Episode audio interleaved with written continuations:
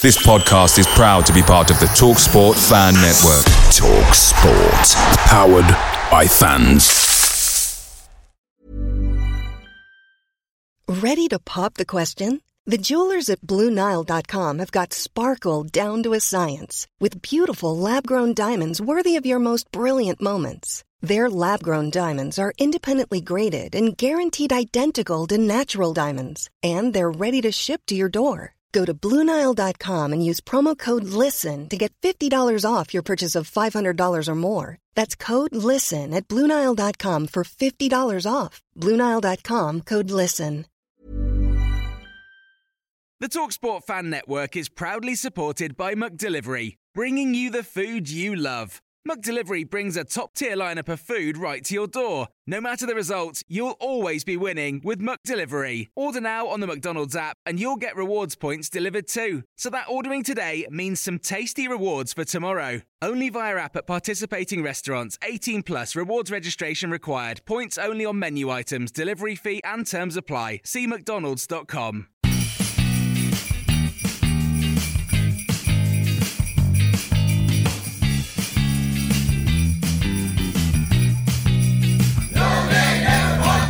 Hello and welcome to the No Nay Never podcast. I'm your host, Natalie Bromley, and joining me on this week's episode are my colleagues Tom Whittaker and George Poole, both from the Analysis Show team. And we are looking back at a fantastic three points at Turf Moor as Middlesbrough came to town and were sent home packing with their tails between their legs, as everybody else in the Championship has been doing so far this season. Fantastic 3 1 victory, uh, mixed performance, lots to talk about. But before we get there, George, it would be remiss of us not to start this week's episode by at least delving slightly into the unbelievable scenes that was last night's World Cup final, the dream ending for Lionel Messi. Um, to go from a 2 0 nothing of a game to what we ended up seeing by the time we got to penalties was uh, was some leap, don't you think? Yeah, it was probably the best game of football uh, taking out taking out personal allegiances to to Burnley that I think I've ever seen, and I think most people yeah. have ever seen. Even even the first, you know, sixty. I found the first half exhilarating. You know, in hindsight, you can say that was the boring bit of the game, but the way that Argentina played, it was just they were they were magical. Like in the first forty five minutes, especially the way they they ran at France, not only when they had the ball, but when France got the ball. They, they didn't let France get into the game at all. The, no. the sort of passion and intensity they had. It was a lot like watching Japan uh, earlier in the World Cup. So I found them so good to watch. And then obviously for 80 minutes, you're thinking this is it, the dream ending for Messi. And it was, and that was what made it enjoyable. And then obviously everything got flipped on its head the last 10 minutes. And, and then extra time itself, there was just so many ups and downs.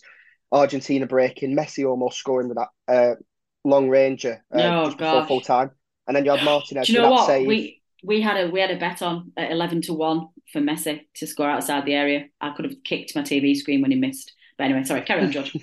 and, and, then and then Martinez's save at three all with it was oh the my last god, kick that of the was game. incredible. Absolutely incredible. And, and to be honest, I thought after extra time, I thought the momentum is just sort of in the game with France, but a little something in my head said, well, Martinez has just made that save. If there's one thing you want a keeper to have going yeah. into the penalty shootout, it was that. So it was just incredible to, to, watch the game itself, and then just to see Messi win the World Cup, uh, just magic. It's something I've wanted. Well, I think most of us have wanted yeah. for for over ten years now. You know, he deserves it. Argentina deserves it, and to be honest, they were fantastic to watch. Pretty much all tournament, bar the Saudi Arabia game, which was yeah. itself fantastic to watch. So now I was delighted to see them, and if anyone but England was going to win that World Cup, I was rooting for Messi. Yeah, mm, Morocco, Zaroury. You know, let's let's be careful here. Uh, Tom, you didn't really watch it last night. What was it? What what didn't spark your interest? You did not buy into the fairy tale ending for Messi, or was it just anti-England? Yeah, no, I did watch it and I enjoyed it. Um, brilliant game, like like George said. But uh, I, I, don't know.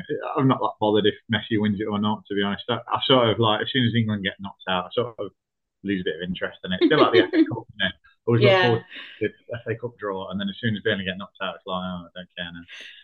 So yeah, I, I was I enjoyed the game as a neutral, and I, I did back Argentina to win it at the start of the tournament. So oh, well done. I had a little bit of uh, finance riding on it, but other than that, yeah, I, I, don't particularly care if Messi wins the, the World Cup or not, to be honest. So uh, yeah, yeah, I think I just I like I like that you don't get it that much in sport, particularly football anymore. That that dream Roy of the Rovers style stuff because money talks in football now and just we're just in that sport where if you've got enough money you'll buy yourself victory. So the, the old days of a dream coming true and, and obviously you know Messi's had an incredible career but South Americans haven't won the World Cup for a long time now and Argentina was it 86 was it the last time they won it? So um it's not like they were they were in it you know they should have been winning, but now they've not won for a while. And I, I, just think it's it's very rare now, particularly in football, that you get that dream ending. That's um that's a great thing. So I was pleased for him. Um, what I would say though, George, it's quite rare in a big game like that that you get your two star players, the big names, both showing up. And Mbappe and Messi yesterday absolutely delivered for their countries. Yeah, it was reminiscent of seeing the two best players in the championship, Barnes and Zaroury, uh, doing the same against Blackburn Rovers uh, last month. It's fantastic to see it when big players turn up at the big occasion. Um, but yeah, yeah, going towards players that I suppose are quite good in their own right, uh, Lionel Messi and Kylian Mbappe. Yeah, I, I, like, like I said to the Never chat, like I said to the, our group chat last night, I'm not a massive fan of Mbappe. Um, I just think he's arrogant and I don't like him. I don't like the cut of his jib at all. That being said, he did show up for the last 10 minutes. You know, it's about time he turned up uh, in that game last night. Messi, though, just I, I could just talk talk all day. You know, he's 35 years old. It's not like I, I, get this with Wayne Rooney again. So, sometimes people say, "Oh, we didn't play till he was till he was 40," and you say, "Well, yeah, but he came through when he was 16." Messi made his Barcelona debut when he was 17. Was playing at the 2006 World Cup, and for him still to be at the, the top yeah. of his game, it's just magical to watch. And obviously you've got that the fact that Argentina hadn't won it since 1986. You looked at that Argentina team before the tournament, and okay, they went 30 unbeaten. They weren't. They weren't. They shouldn't have been average, actually, didn't they? Yeah. No, I agree. Without Messi, you know, you take Messi out of that team, it's not a great team, but he's dragged them throughout this tournament and had a World Cup for the ages. Mbappe, on the other hand, has done similar for France throughout the tournament, scored a lot of goals, and he, he, he turned up when it was needed last night. But I did, I was terrified towards the end when he, he cut in uh, two minutes to go, and he almost he oh, almost yeah. scored a fourth. I and I was thinking, was not in. like this, not like this. So yeah, it was it was everything a scriptwriter could have wanted. You had the the goals between the two different teams. You had Messi versus Mbappe. You couldn't wish for a better final, and I don't think we'll see a game as good as that for no, a long, long time. I agree. Well, a World Cup final, a Lionel Messi World Cup is all good and well, but we all know what the main game was this weekend. It was, of course, Burnley versus Borough. Now, I'm going to let George, he's very professional, listeners. George is sat here on the Zoom call scoffing his tea. So I'm going to come over to Tom to say this, if you don't mind, because Tom had the the manners to eat before he came on air. Um, but a few changes before we started the game. Tom, we'd, we'd found out very late that um, Coutinho has uh, t- taken an injury. He's going to be out for about a month, best part of this month. He's broken a rib, apparently. When he says he's going to be out for vast, vast majority of this month, I'm presuming that VK means January and not December. Um, otherwise, that's only a week, and that's absolutely fine. Um, but he's broken a rib apparently. I think we can all maybe presume that he doesn't know what ice is and fell on his backside in training. But um, Nathan Tella's caught a bug as well, so there's a couple of changes there. Um, I'm going to set us off on maybe not the most positive of, of routes, but not a great first half, Tom. I'm going to throw it out there. Yeah, I agree with you. Um, I think it put you in mind a little bit of some of the the games we had earlier in the season when we were dropping points. Um, you know, like the Stoke game, for example, there just just a bit of a slog, yeah. not really creating too much. Gudmundsson had a good chance in the first half, but other than that, I don't think we really worked keeper. The frustrating thing is that, uh, and, and I know I, I, should say as well, I know that this this theory with the possession football that you know it's about knocking it about, tiring the opposition, waiting for the gaps to to come later in the in the game, and Richard's always on, on our case. And if we're getting frustrated in the group chat, he's always like, well, we're going to score later on, they'll get tired. And to be fair to him, he's normally right. Um, Don't tell him that. but uh, I think the frustration for me with it, and you know, it's not as if we Middlesbrough had come to do anything other than get a nil nil. They didn't threaten us at all. They were happy with the point, so that plays into it as well. I think the frustration for me was that as soon as Middlesbrough scored at the start of the second half, we were just, we were just a lot better. We looked like we were going to score. And like, if you can do that when you're one 0 down, why can't you do it nil nil? Yeah, so we didn't need to be in that position, really, did we?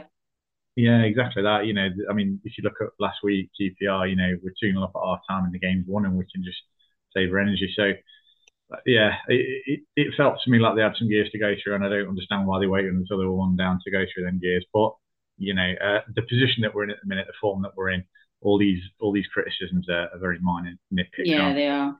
I mean, it, it might not be a case of waiting to go one 0 down. We've seen this quite a lot this season, where VK plays his his his strategy is clearly to keep possession in the first half as much as he possibly can. And you can see the players will only make a pass if it's 100% absolutely they're going to make that pass. They don't make any risky passes at all and they keep possession. And that has the impact, which we saw against in the, in the East Lancs Derby. It has the effect of really wearing down the opposition because they're chasing shadows for 45 minutes. It's very hard mentally and physically.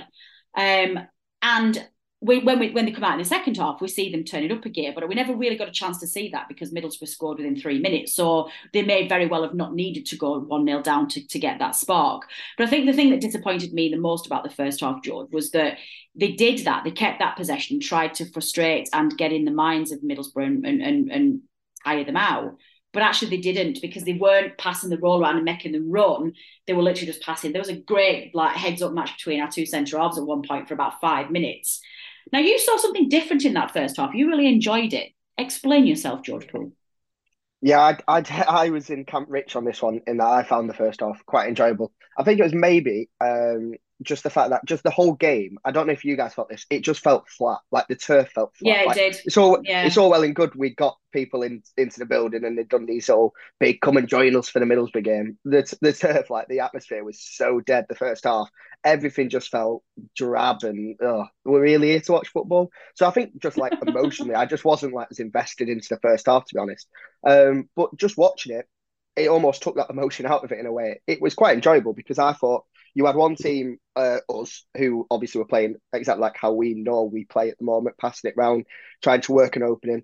And then you had Middlesbrough, who, like Tom said, they came for a draw. But that being said, they defended really well. I thought the first half they looked like a very yeah. stru- structured team. So you had you had that sort of interplay of well, can we break them down? Probably not. They're they're they're, they're solid. Okay, let's just try and tire them out. And I think it's unfair to say it only changed when we went one nil down. I think maybe the last five minutes of the first half, we worked a couple of openings and, and it just looked a bit more promising. Yeah. So whether that was the case of them starting to tire out. So I, I did quite enjoy it. And like you said, though, it, things did change in the second half when we went, when we went 1 0 down. And I think one thing that adds credence to your argument, Tom, is that Kompany himself said in the in his interview afterwards that it was a game where, don't, don't ask me why, but I don't felt we needed to go 1 0 yeah. down. Yeah, he, he, yeah. he felt we needed to go behind to, to start playing. So it is an odd one, but that's not to say I found it found it boring. I actually quite enjoyed it. I enjoyed I enjoyed seeing us be so dominant. There's a there's a little bit of me after watching a good few seasons of really difficult games on Turf Moor where we've been the in the bottom half of the table and largely speaking not not quite as good as our counterparts that we're playing so there was a there was a bit of an ego about me that quite enjoyed the superiority of just being able to keep the ball and doing whatever we want to and yeah george is just putting our uh, chat here, just the lack of anxiety in games at the moment, even when you go 1 0 down, it doesn't bother me.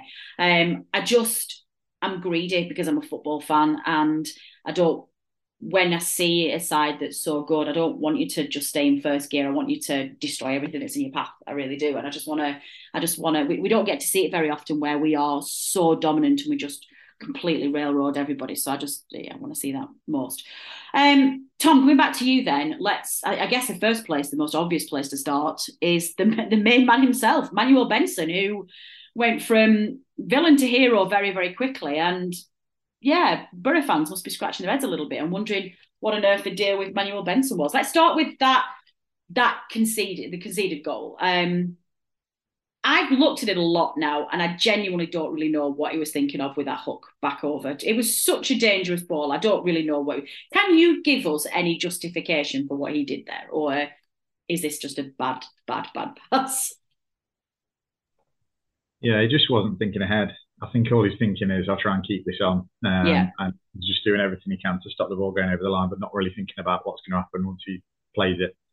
Um, and to be fair to him as well, I mean, it's like, what are the odds that he's going to play someone clean through on goal just by keeping it on the halfway line? Pretty much, it's uh, he's unlucky. Um, and yeah, like I think it's born out of a genuine desire to keep the ball and keep the play going. And yeah, and these things happen, and uh, you know he more than made up for it. I think you saw in his celebration for the equaliser that he was still feeling a little bit guilty about it. So uh, yeah, I, I shan't bear a grudge. It's, uh, it's just one of them things.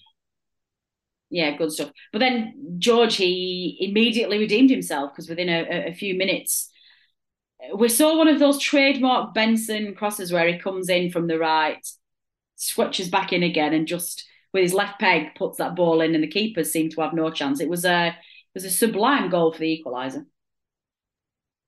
Yeah, it certainly was. He's um, you could tell the minute the minute uh, player got back underway after after the ref blew the whistle he was desperate to try and make up for his mistake because, like Tom said, it, was just an idiotic back trying to keep the ball in play. And I noticed we did that a couple of times actually um, in the game where we were trying to keep the ball in, and you're thinking you're probably making more problems than you are causing opportunities here. But um, you could tell right away he was raring to go, and he just does that so well on the right hand side. He sort of tricks past a couple of players, they back off him, which he, okay, you think it's it's silly of them to back off, but at the same time, obviously they're worried that he's going to go past them and be in an even better position. So I do have some sympathy uh, for the defenders when they're up against someone of his class, but the way he just drifted in and then you knew he was going to have a shot on goal. He tried one maybe 30 seconds earlier. You knew it was coming. And I think what what um, really sealed the deal was the fact that he got it to bounce just in front of the keeper, yeah. which makes it, which is always a difficult one to save. So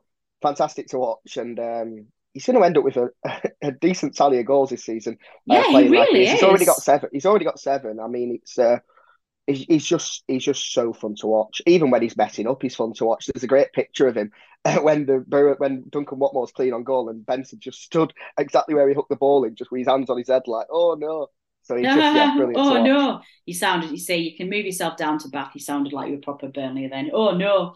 Um, it, the goals is an interesting one, actually, Tom. I think for all the noise that we made at the beginning of the season about needing a striker, and I've still been saying it since I've not learned my lesson, is to question anything that ever comes out of Burnley, um, to question whether we still do need to sign a striker at, at uh, the January transfer window. We are now the highest scoring team in all four divisions. And considering that we don't have somebody who's on like 10, 12 goals already, the goals are genuinely being shared out that is pretty impressive considering when you look at our strike force of, of pure strikers. I mean, yeah, absolutely. I think when you think of the strikers, well, Rodriguez obviously got nine, Barnes only two, only had that one game that he scored yeah. in, and Dervişoğlu only one as well. Um, it, obviously, as we were saying earlier, you know, even when we go one 0 down at the minute, you don't feel any anxiety, and that's because there's so many goals in the team at the minute. Yeah. Um, we've we've signed so many players in those wide positions where you know the last few years we haven't really had options, and certainly not options who get your goals in those positions. And obviously, we've changed the way we play a little bit. The uh, the wingers are a bit more direct and, and a bit more sort of focused on cutting inside and having a shot than they were under Dyche. Um, and I, but I think as well a big a big sort of reason we've started turning draws into wins and start scoring so many more goals is because it's really clicked with uh, with Benson and Zaroury in particular. Yeah.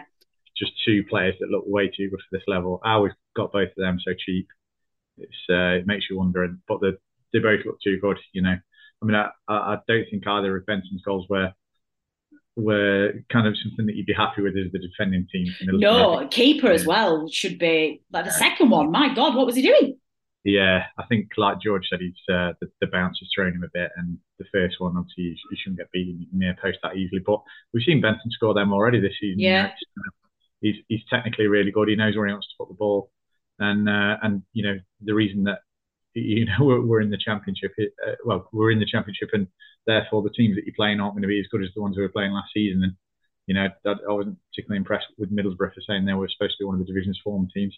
No. Thought they were, they were one dimensional. They lacked ambition, and that keeper. I mean, sometimes you look at Muric and think, oh, Man City had us on there with the, with this guy, but he certainly wasn't the worst. Um, ex Man City keeper on the pitch on, on Saturday. So.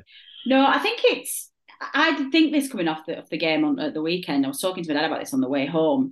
Considering that our last two home games have been the inform top of the league in terms of inform uh, teams and third in the league behind us and Sheffield United. Us and United are so far ahead of the rest of that. I mean, it. I'm not even joking. We are going to be comfortably promoted as automatics with a lot of games to go, I think, and it'll just be a case of fighting it out for the title. I think eight point gap already to third for us. You know, uh, so what that be four for no no five for Sheffield United. It's it's crazy how much that gap's going. Um, speaking of keepers, actually, just a very quick one before I move back on to, to George Tom. Um, I, I meant to say this at the time. Do we think Muric could have done a little bit better for their goal? It seems to just bobble past him. Or is that, am I being harsh there? I'm I'm not I, technically. Uh, I'm not going to repeat what George just put in our George. If do you know what they say about if you don't have something nice to say, don't say it at all. Um, I'm going to tell your dad on you. Um, I don't know. It just maybe I'm just being harsher. I'm not technically that good when it comes to keepers. I never really know what the you know when people talk about keepers positioning and and you know strength and where they should be and body and things. I don't ever really know what anybody's talking about. But it just looked to go past him really easy. And I don't know if I'm being harsh there. I think for me, it's just a good finish. Um, it's not it's not what you'd usually expect because he hits it low and early. Yeah. Um, you know, if you're in that scenario as well, you've got to say the keeper is uh, is not the favourite. Um, I think we got used to Nick Pope making so many brilliant saves in those kind of positions when he, he really didn't have any right to. And I think if you Muric, what you're expecting is like a curling shot over to your left hand side and he's positioned himself for that. And it's just a good finish for me anyway. Other people might disagree, but I don't have a, a big problem with Muric's shot stopping abilities. I think the reason good. that's beaten just because it's a clever, low, early, uh, you know, low into the corner and it's a difficult one to get down for for the keeper. Sorry, I'm being just this is terrible, terrible podcasting for us because it's not visual. I'm have to put these videos out just to be doing it. I'm just I'm trying to have a serious conversation here about Muric's shot stopping, and we've got George dancing around his video because there's spiders on him. I can't. Listeners, may I take this moment? I, uh, yeah, I know. It's like listeners, may I take a moment to just pause and thank you from the bottom of our hearts for sticking with us throughout all of these chaotic years because no matter what generation, no matter what analysis show team we have, there is always a certain amount of chaos to our podcasts.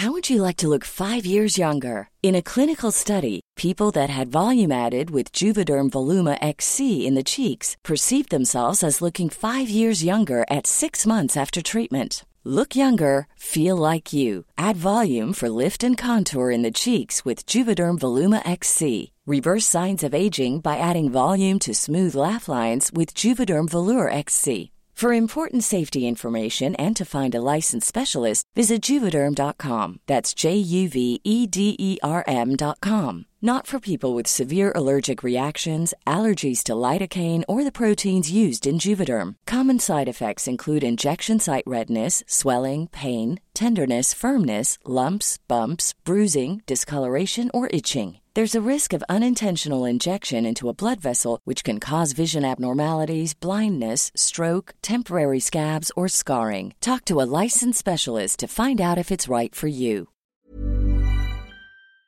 Picture the scene. All of your mates around, you've got your McNugget share boxes ready to go. Partner this with your team playing champagne football. Perfect. Order McDelivery now on the McDonald's app. There's nothing quite like a McDelivery. At participating restaurants, 18 plus serving times, delivery fee, and terms apply. See McDonald's.com.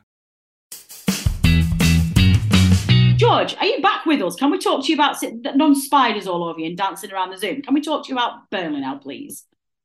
Well, talking about dancing around, it's almost like Muric's coming through a cross at the moment um, to bring us back onto the football. Ooh, um, that was unnecessary. That was unnecessary. I must, I must say, I probably fair enough, Tom, that he was probably maybe not at fault for the Watmore goal. I did think it stuck past him very easily, um, but I'll give him the benefit of doubt on that one. That being said, with crosses, my word, is this an issue? Like, it really is an issue. He clearly he's not up to it he's not up to the task of coming for crosses, commanding his box. The way, obviously, we'll discuss the, the, the red card incident later, but it shouldn't have even happened if Muric should have just been able to claim the ball and command his area. It's just non-existent. There was a few flappy moments in the second half, and you think it's such a shame because he's fantastic with his feet and his shot stopping for the large, by and large, has been good, but he just it, for, for such a big bloke God, he, he seems incapable of controlling uh, balls that come into his box. So that's a concern for me. Whether he improves, let's see.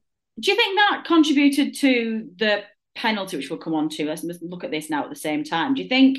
Because I do think he puts his defence in quite a lot of pressure when he comes out and flaps it a little bit and misses it. I know he very much redeems himself by saving the penalty, but I, yeah, I didn't fill me with massive amount of confidence for the Roberts handball.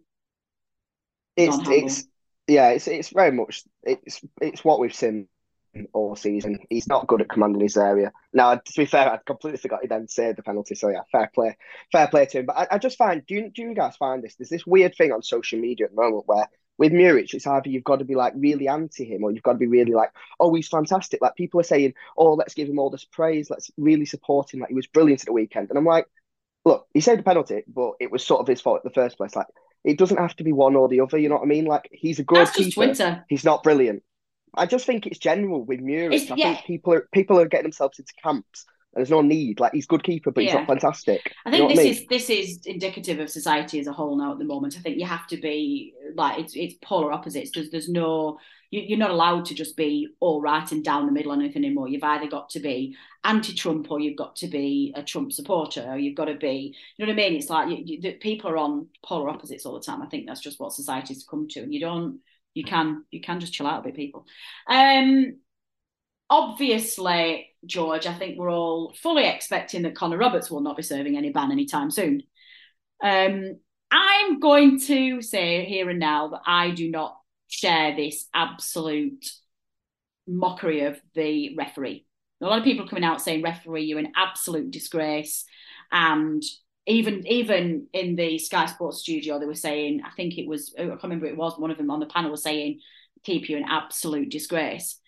When you look at that in real time and in the ground on the scene, I do not see how the referee cannot not send him off for that because it's only a certain angle really close up on the replay that you realise that it's hit the bar. But Roberts, to start off with, is jumping up with his hand in the air and had every intention of palming it off the crossbar, I might add. Um, so, you know, Tom, back me up on this. Do we agree here? Do we, are we having some sympathy for our referee here? Yeah, I agree. Absolutely. Um, I mean, I watched it on uh, the red button because uh, I couldn't get up turf on Saturday. So watching it in real time, it, you couldn't really see. Um, seeing it back on the replays, um, you know, like you say, it's not a, it's not an obvious, um, it's not obvious on first viewing whether or not it's come off the uh, off the bar or off his hand because Yeah. the motion of his hand, the way he does that, It- yeah, it goes. That's exactly how the ball would have bounced if it had hit his hand. So I, yeah, I can I can totally see why the linesman has seen that and thought, oh, it's come off his hand. Um, it's not it's not egregious decision, you know, in, in the sense that some of these where I think the problem that you get sometimes is it's one thing if you're a, a referee and you miss something that has happened. What's really worrying when you're a referee is, is when you see something that hasn't happened. That's when that's when you really question officials for me. But in that instance, you could Yeah. see why he Yeah. saw that because it looked, it very much did look exactly like Yeah, that. it did. And, And- and why put your hand up? Do you know what I mean? Exactly. Connor Right now. Roberts was trying to do exactly what the keeper thought he was trying to do. And then Roberts, fair enough, was quite unlucky that he actually, yeah, he he can sit here and claim I didn't touch it, but mate, you tried to touch it. That's exactly what you were doing with your hand. So no, I think that's absolutely fine. Uh, one thing, do either of you know this? And I, I say this because I don't often do this. I did actually do my research before I came on air. I didn't know whether actually let me pause there because you two might shake your heads at me and think I'm utterly stupid here. But I didn't know whether overturning a red card with things like that is the same as it is for, say, like a dangerous tackle offence, where whether they might look at it and go, well, yeah, you actually you put your hand up and you intended to do it, doesn't just because you missed it, you're still going to be red carded. That's not true. With that instance, because he didn't actually touch it, the card will be rescinded. I'm right. Absolutely, yeah, absolutely. I didn't, Phew. I didn't have a clue either, but I'm, I'm, cer- I'm certain it was Borden or someone on Twitter who confirmed that. Yeah, that makes no difference. It will be Good. rescinded. Good, good, good. Because you know sometimes like when it's a when it's a vicious, you know, when they say, "Oh, actually, you know, you went in for a tackle because it's intention and it's dangerous play," even though you missed him, then you, you still get your red card. Good, good, good. Um, what else did I want to talk about about the game? Uh, oh, there was a there was a oh, actually, quick one before we move on to this. Carrick was whinging about penalty. I looked like a penalty to me. I don't know if it was outside the box or not. Uh, I can't remember who it was on. oh, who was it? Who player was it on? There was when it was one 0 He thinks that they should have had a penalty. Uh, did either of you see it? Do either of you have any form of opinion on it? I don't. I don't think it was enough contact for me, but I'm going to throw that out there. See if anybody thinks differently. Uh, no, I don't think it was in the box. For one thing, I think the, the, the foul is just outside. You just fall into the box. But I, I think if we were going to go VAR on that, it wouldn't give it because it wasn't in the box. The other thing as well, while it was a foul and, and the referee should have give it, there was one a few minutes later at the other end where Cork gets similarly barged over. I mean, that, there was no debate about whether or not that one was in the box. It was definitely outside. But it's the exact same foul, and the referee doesn't give that either. So you could say they were both wrong, but at least they were consistently wrong. And yeah. then the other days as well. Um, if if he took if they had been given a penalty and he took it anything like he did the one at the end, then it wouldn't have mattered anyway. Yeah, that's true. Oh gosh, that was a shocking penalty. Like Muric just he didn't even need to move. He just kind of like went, "Oh, thanks. I'll just bend down here and pick it up." I didn't even have any power on it. It was shocking. Well, go on, George. Do you not think? Do, do, you not think? I, no, it's just a general thing for, for you guys based on penalties. It's just it's just funny. Do you not find it, it's really funny how with a penalty you can say fantastic penalty, um, but if the keeper jumps goes the right way, all of a sudden that exact same uh, penalty is like an awful penalty. Like look at Messi last night. He had the guts to do that little side side roll if the keeper goes the right the right way, you're thinking, what a muppet! Why has he done that? Put your foot through it, and it's probably the, to be fair to the Borough guy, it's exactly the same. Um, you know, yeah, Muric goes the other way. You think, oh, he's got it. He's That's got, fine, no, but no. wait to wait till Muric moves the other way before you do yeah. it. He didn't. He just shot. I just did it. Yeah, he wasn't exactly. clever. Let's not give him the benefit of that doubt. I'm afraid he was just crap. yeah, well, that's the difference, isn't it, with Messi's, and he did the same uh, in the other shootout as well he waits till the keeper's moved and then he rolls it to the side because he knows the keeper won't get it. Whereas Akpom's not waiting for the keeper; he's just hitting a weak penalty. So I think the only way Muric would have uh, would have not saved that is if a spider had fell on him just as the kick was taken and he jumped up in the air. Good stuff. Good stuff. Um, I guess I just want to wrap up the game before we move on to thinking about United and wider plans. Um, you've got to feel for poor Scotty Twine. Finally makes his home debut spends about five minutes on the pitch, gets clattered on the floor in the middle of that, and then gets hooked off again because we got Connor Roberts sent off. Poor lad needs to catch a break, surely. Yeah, felt for him, but at the same time, I was quite relieved actually when he said after he was subbed off for tactical reasons and not because yeah. that. That I mean, it was I, a bad I tackle. I haven't seen it back, but at the time, I thought that was a straight red. I thought he was quite lucky to get away with that. Yeah, it had, it had all the hallmarks of ex Blackburn Rovers player who knows the game is gone and is so is going to leave one on somebody. I thought it was a shocking challenge. Um, so at least you know it, it's bad for him, and but I'm sure he understood the reasons why, and, and the main yeah. not injured, and, and hopefully he'll get a run out at, at Old Trafford. And I think that's uh, for a guy who's come up from League Two, League One, that'd be quite the the fixture to be back for. So fingers crossed yeah, that he definitely. gets part on Wednesday. I just I just worried for him because he, he, is so young and he's just he's just had a really like tough start to his, his Turf Moor career, and I just I really felt for him. I was just like, oh, can you not knock somebody else off and just let him have another five minutes? Uh, yeah, I did feel I did feel for him. Um, anything else on the game, either of you, before we start looking ahead to Old Trafford? Just that it just feels too easy watching us at the moment. Really does. Like, oh my god, like, doesn't it? So like, not to be arrogant, but it's only we're, we're talking amongst friends. Be arrogant. Just, be arrogant it's just so easy. Like even when we went one 0 down, it was like, yeah, but we're gonna score. Like, and if and if we're not gonna score two, we'll at least score one to equalise. Like yeah. everything just seems um very easy. So it's enjoyable to watch, but at the same time, I don't know. Like I do, I do, I do somewhat miss the anxiety of thinking, oh, are we gonna? What's gonna happen here? You know, it just all does seem a bit easy. Well, bottle, it's an easy, it's a good thing feeling. to complain. Yeah. yeah, it's a good thing to complain about. This time next year, we won't be feeling quite so confident. We won't be, uh, yeah, we won't be feeling quite as jolly as we did right now. Yeah, let's let's wrap up there. Uh, listeners, do drop us a line. And let us know what your thoughts were from that Borough game, and essentially, at what date in March you think we're going to see an automatic promotion. Let us know. You can get in touch with us in the usual channels. So let's move on then, because we are, of course, back with the Premier League boys this week. We are going to Old Trafford on Wednesday for our Carling Cup game. Tom, it's going to be a really, I think I really liked what Kompany said today, whereas it's not going to be a chance, it's not going to be an opportunity for us to test where we are. It's an opportunity to test where we want to be. And I thought that was a very clever way of managing expectations. But irrespective of that, given that we were only there competing last year and the six seasons before it in the league. I'm expecting us to go and give United a game. I'm going to be really interested to see how it goes because uh, you know we've been speaking about the last few weeks. It's, it's you know we we're playing really well, but we're not up against top quality opposition. No. And uh, uh, you know there was some uh, Richard was saying on, on our group chat the other day. He thinks the team we've got this year is obviously apart from the, the keeper and the two centre halves is better than the team we had last year. Definitely. Uh, and it'll be really interesting to see how that how that translates. You know, to playing really good quality opposition. I think um, the fact that they haven't had a game, you know, since the World Cup break, they'll have a lot of players who are coming back sort of undercooked, whereas we've had a couple of games to get back in the swing of things. Um, and it's a team as well. So I think every team really in the in the in the division that we're in, we expect uh, to dominate the ball, have more possession. It's not very often you go away to Old Trafford, dominate the ball, have loads of possession. So how do we respond to that? You know, how are we going to react to that? Are we going to be a bit more direct? Are we going to be a bit more you know, a bit a bit more cavalier in terms of the way we, we keep the ball. It's really interesting to see. I think it's a fascinating game, and I'm I'm really looking forward to it. Yeah. What do you do squad wise, George, when we go over there? Do you, do you just basically keep this team as they are, get keep them match fit? It's only our third game back after that month break, so we're wanting to keep people fit, or do you rest people? What what do you do if you're Kompany?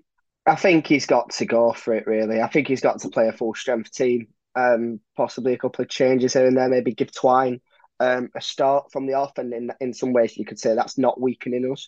Um, but I think you've really you've got to go there and play a play a full strength team. You know, it, it, it just feels like such an opportunity the the fact they they've basically had a month off, so don't give me this nonsense about all oh, the legs being tired or anything already. Like let's just yeah, get no, football played. Like I just think back to when we went up in the playoffs under Coyle. Graham Alexander played something like fifty two games that season, and he was he was almost fifty two himself. You know what I mean?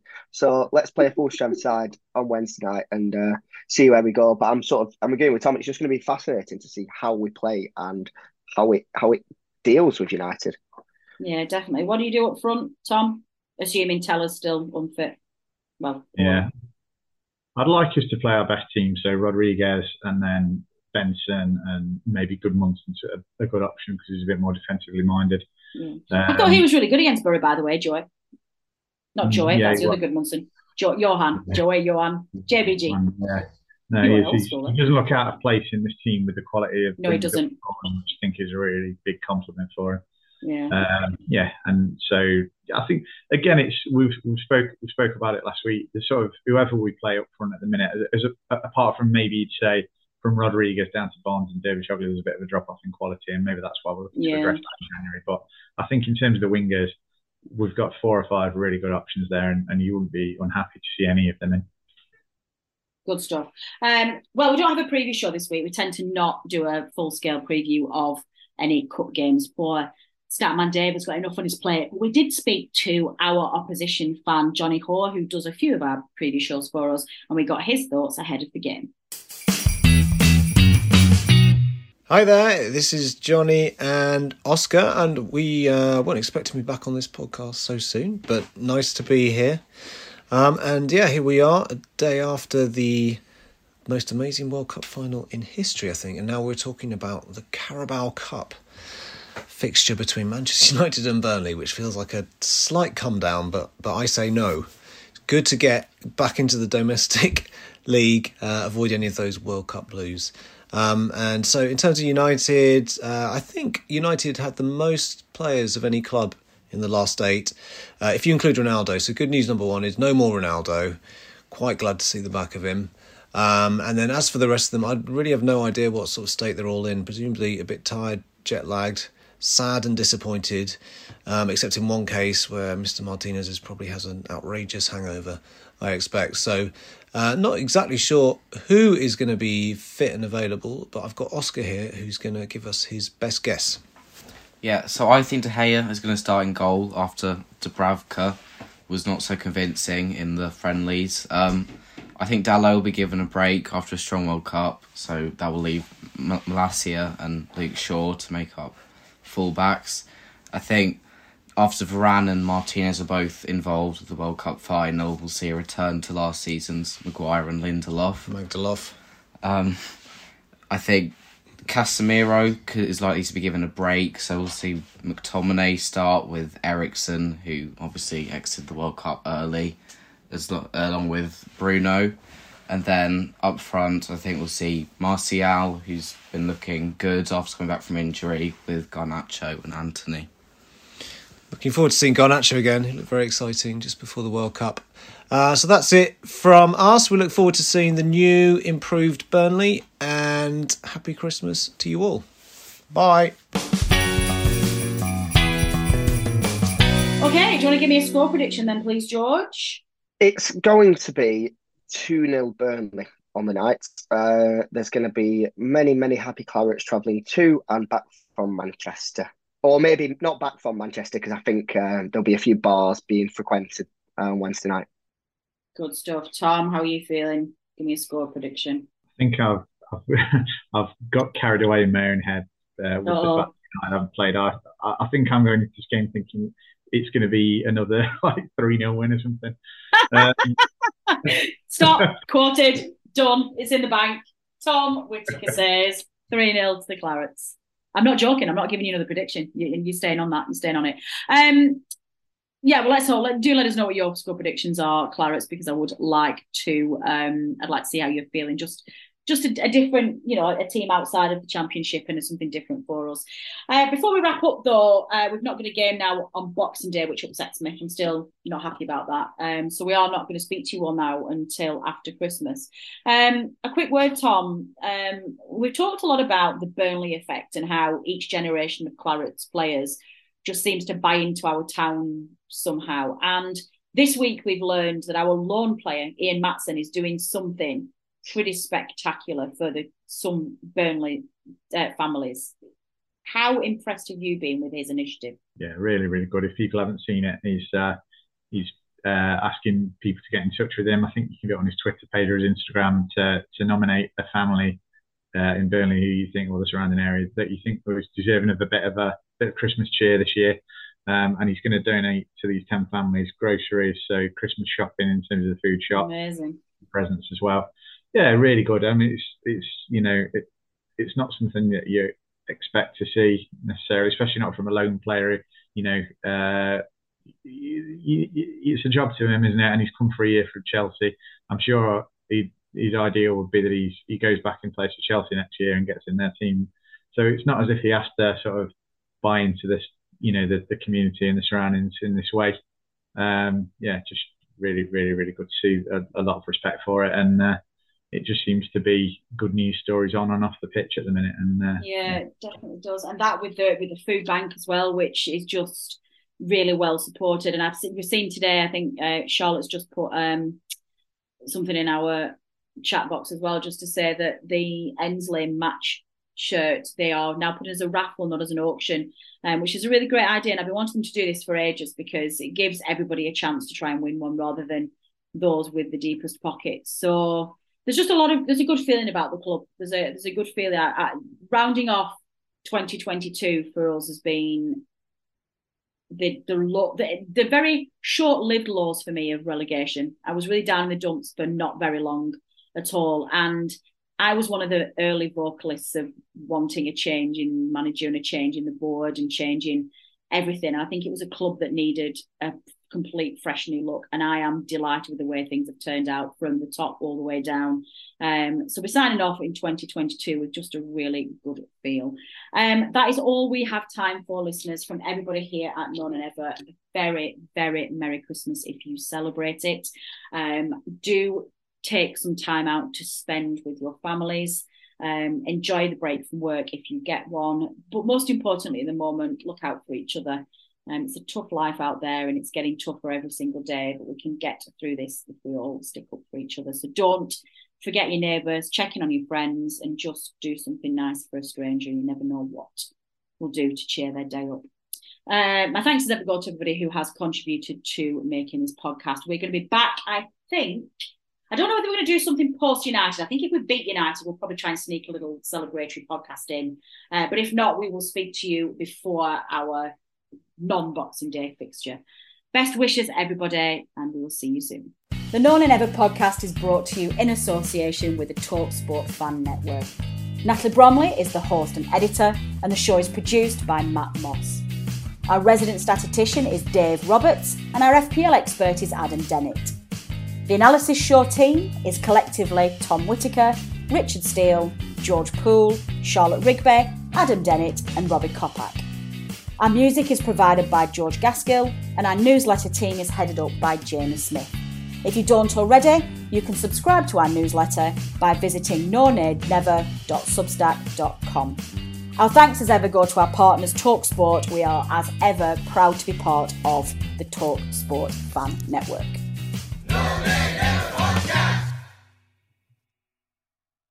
Away days are great, but there's nothing quite like playing at home. The same goes for McDonald's. Maximise your home ground advantage with McDelivery. Order now on the McDonald's app. At participating restaurants, 18 plus serving times, delivery fee, and terms apply. See McDonald's.com.